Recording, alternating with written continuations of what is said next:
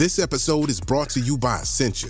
A better you starts with better hydration. Essentia is on a mission to inspire people to do what matters most. Their proprietary ionization process transforms water from any source into ionized alkaline water, providing water that's 99.9% pure with a pH of 9.5 or higher. Essentia overachieving H2O, the number one ionized alkaline water. Shop now. This episode is brought to you by FX's The Veil, starring Elisabeth Moss. FX's The Veil is an international spy thriller that follows two women as they play a deadly game of truth and lies on the road from Istanbul to Paris and London. One woman has a secret, and the other has a mission to reveal it before thousands of lives are lost. FX's The Veil, now streaming, only on Hulu. Atlassian software like Jira, Confluence, and Trello help power global collaboration for all teams so they can accomplish everything that's impossible alone. Because individually we're great, but together we're so much better. That's why millions of teams around the world, including 75% of the Fortune 500, trust Atlassian software. Learn how to unleash the potential of your team at Atlassian.com. That's A T L A S S I A N.com. Atlassian.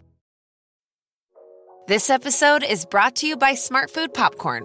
Some decisions aren't the best, like skipping ahead in your favorite podcast. Think of all the banter you'll miss, the lore in the making. Luckily, Smart Food Popcorn is a no brainer. Deliciously tasty and available in a variety of fun flavors. It's a smart decision every time. Smart Food. Add smart. To learn more, visit smartfood.com.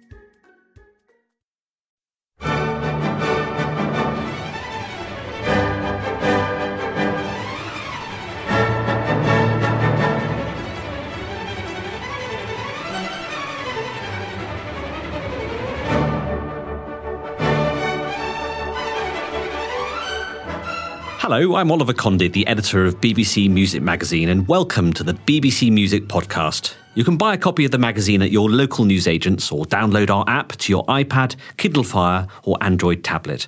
And for the latest music news and more, head to our website at classical-music.com. This week, we gathered together members of the BBC Music Magazine team for First Listen, a monthly slot where members of the magazine editorial team chat about and rate an important new release. With me in the BBC Music studio today are Jeremy Pound, the deputy editor, Rebecca Franks, our reviews editor, and Rosie Pentreath, our online editor and staff writer. Hello. Hello. This month we've been listening to a recording on the Regent label by Truro Cathedral Choir of music from the time of the First World War. Entitled Blow Out Ye Bugles, the music includes works of Stanford, Parry, Walford Davies, and Vaughan Williams. It's conducted by Christopher Gray and accompanied on the Truro organ by Luke Bond. So, will we be in peaceful agreement about this disc? Let's hear the opening rousing piece, For Lo I Raise Up, by Charles Villiers Stanford.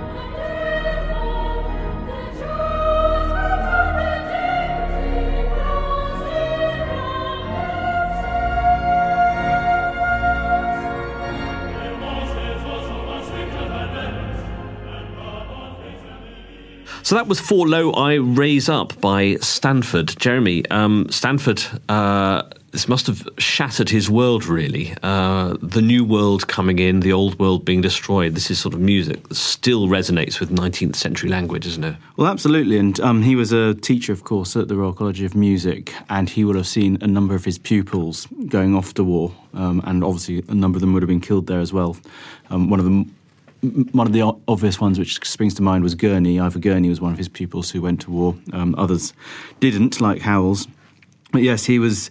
what's very interesting about this piece is that quite often with Stanford, you associate him with actually what is. I, I, find a lot of his canticles, his famous canticles, quite kind of staid and galumphing, to be really honest with you, with the exception of the canticles in G. Whereas this is, the, lang- the musical language is this is a lot more dramatic than what I'm used to with Stanford. It kind of really does show how the kind of the subject matter did have an impact on him. Yes, the harmonies are much more changeable and much more flowing, and and actually the um, uh, the choir really um, do rise to the challenge of this, don't they? Mm, yeah, I feel they really did. There's, there's a great balance um, with the choir, and they really get across the music's horror, but also an underlying hope. I think there's some fantastic organ chords in there as well, which you there don't are. get with a lot of his other music. There and it makes a great opening track, I think, to this CD as well. I think they've programmed this uh, CD very sort of thoughtfully and cleverly, and the pacing is, is very good.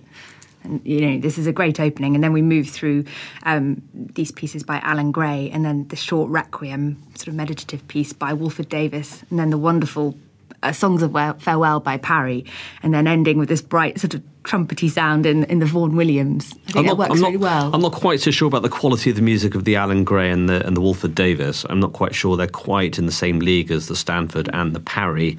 Um, and I think this is Vaughan Williams is not at his greatest hour. But but what's interesting about this disc is it's music presented in a place that people would have come for solace following the, the, First World War. I mean, you know, the church was still very much at the centre of the community, the cathedral in the centre of Truro, very much. Quite a new cathedral still at that time, because it's quite late 19th century, the cathedral. So, it, it, it, it, you know, this is the kind of typical place that people would have come to, to really pay tribute to the fallen heroes. I can't make out what kind of what I think about the Alan Gray, the well, 1914 by Alan Gray. Well, the thing is, I obviously the disc, it does feel like they're really focusing on the, power the Parry, and it's a very well known work. But I think for me, the Alan Gray does have something. It's kind of got it had a kind of a space and a stillness that I liked. Not quite a starkness, but it kind of it felt very reflective. It's, and I liked that. It's fine, but I don't feel that he actually sets the Rupert Brooke poems kind of that that sympathetically. Sometimes yeah, you feel the music is at odds to the words. Yeah, I mean, there's some striking moments like the start of the, the dead when he's setting the, the words about the bugles. That's quite quite strikingly mm, done. Yeah. But I agree, other moments don't quite gel, do they? Well, perhaps you can make up uh, your own minds. Um, let's hear an extract from The Soldier, the third part of Alan Gray's piece 1914.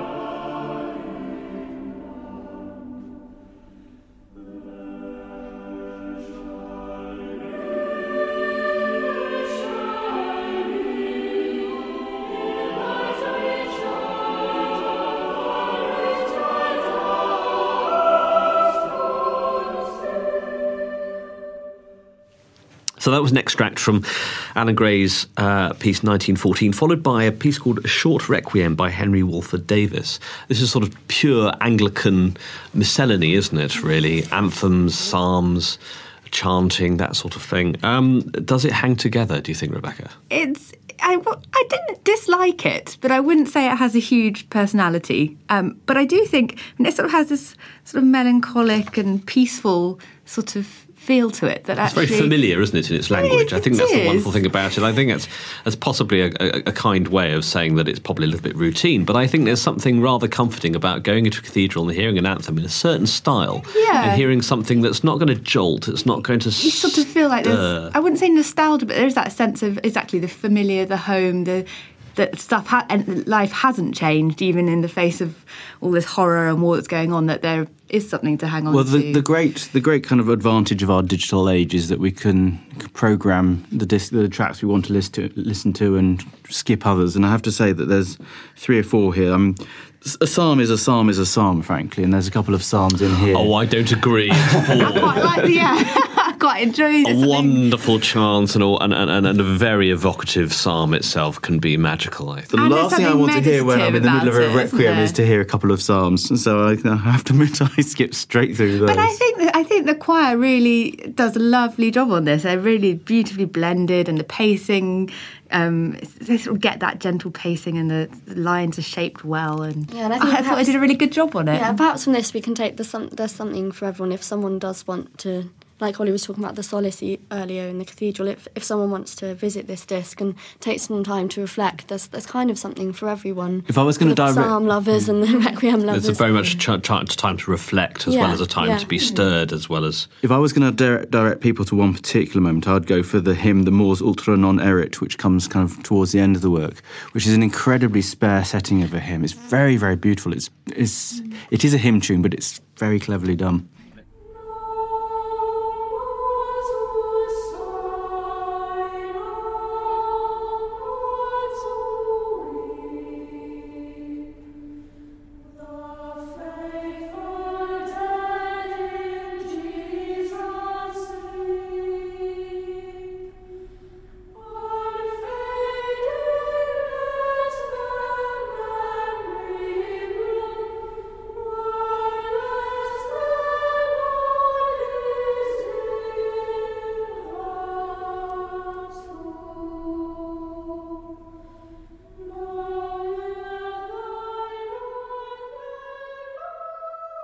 So that was an extract from Henry Walford Davies's A Short Requiem. The highlight for me, though, I think, uh, and I'm sure you'll all agree, really, is the songs of farewell. Extraordinary pieces and wonderful to hear them after we've heard the, the sort of velvety sounds of Tenebrae, which um, which was um, one, one, of our winners at the awards a few years ago. It's wonderful to hear this sung with trebles, and I think the Truro Choir are superb. It brings out a completely different quality, doesn't it, mm. to the hmm. music? Um, as you say, that tenor Tenebrae disc is very luminous, and this is much. I guess um, not spare because it's very rich music, but it's just a completely different sound world. They also passed my hooty alto test.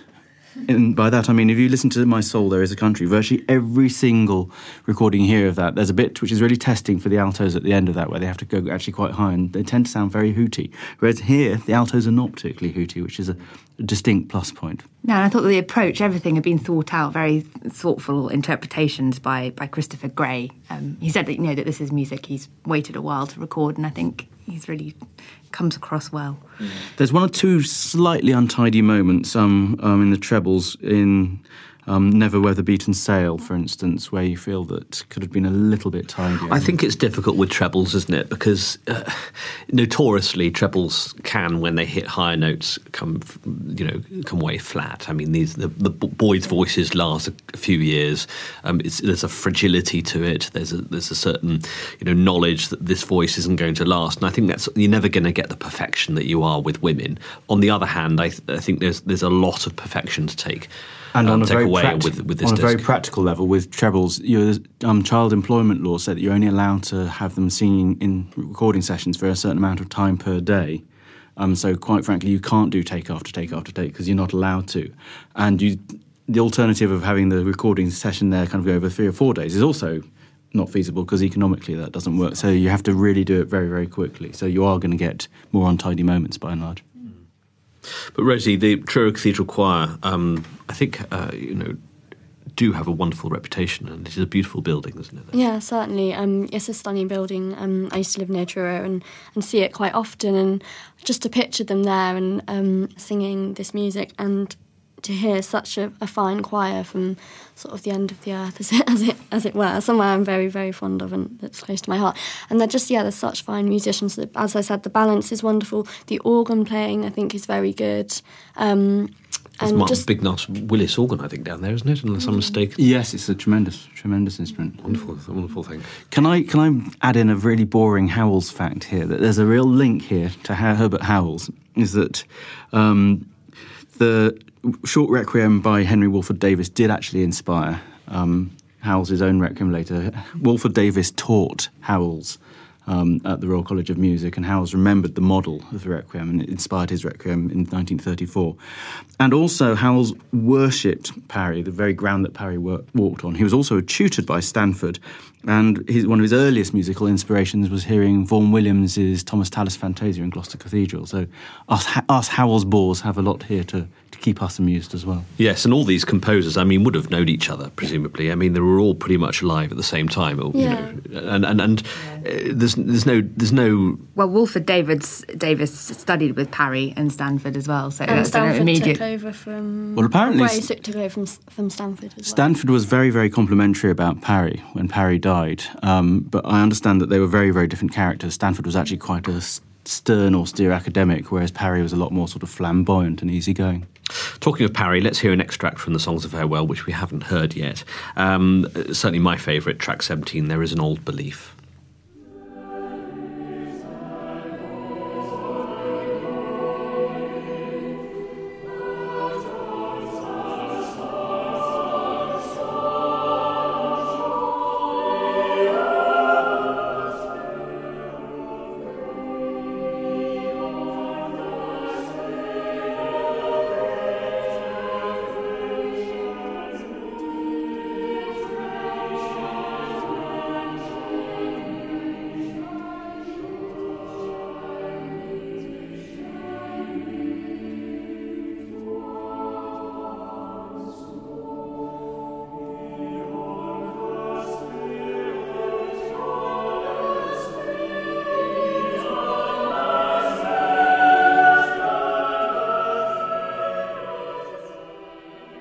So that was There Is an Old Belief by uh, Parry from his Songs of Farewell. And then we have this rather sort of slightly odd, but I think rather wonderful Vaughan Williams piece at the end, which I didn't know, Lord, Thou Hast Been Our Refuge, which includes a reference to the St. Anne hymn tune at the end in a rather sort of poignant tribute. Um, does it work for you, Jeremy? It's all right. It's not the greatest bit of Williams I've ever heard, but I think in terms of the whole of the rest of the disc, yes, it does work very well. And what I've actually particularly like about this disc is it has introduced me to, to two things which I haven't heard before. So it's nice to have that. Then they could have trotted out something very familiar, but they've actually continued our sort of education saw- right until the end. Yeah, I sort of felt. I think often when I was listening to this, I got to the end of the songs of farewell and kind of, I felt like it ended there. I think I felt that it was kind of tacked on a Well, it little didn't bit. need another- Yeah, it's nice to discover it, but I think for me the disc ends with the with the Parry. So before we have our scores, um, let's just hear a quick extract from the final track, the Vaughan Williams piece, Lord, Thou Hast Been Our Refuge.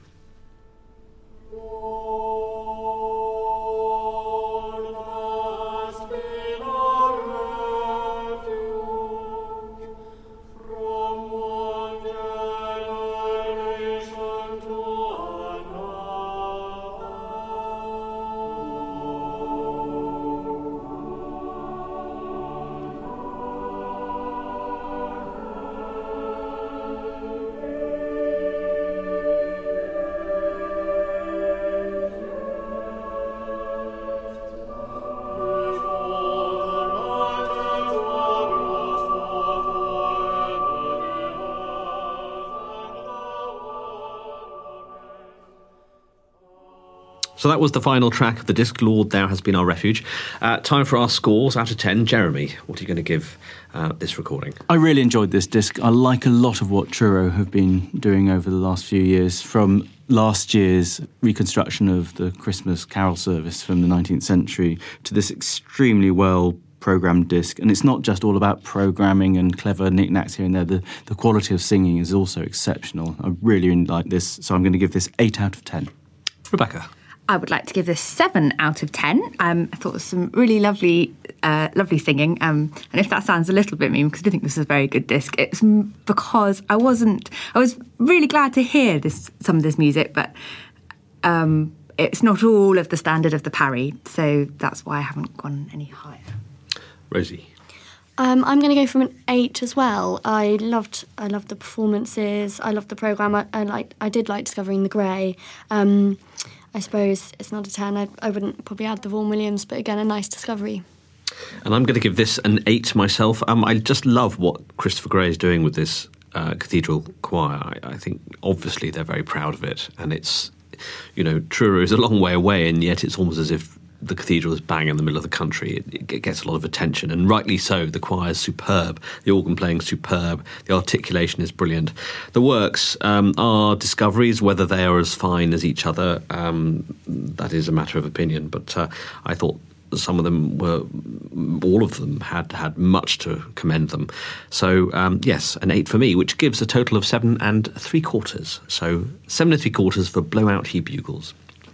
So that brings us to the end of this month's First Listen. Join us next month when we'll be getting together once more to discuss another major new release.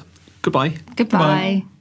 Thank you for listening to this BBC Music Magazine podcast, which was produced in our Bristol studio by Jack Fletcher. For more of our podcasts, visit our website at classical-music.com or simply head to iTunes.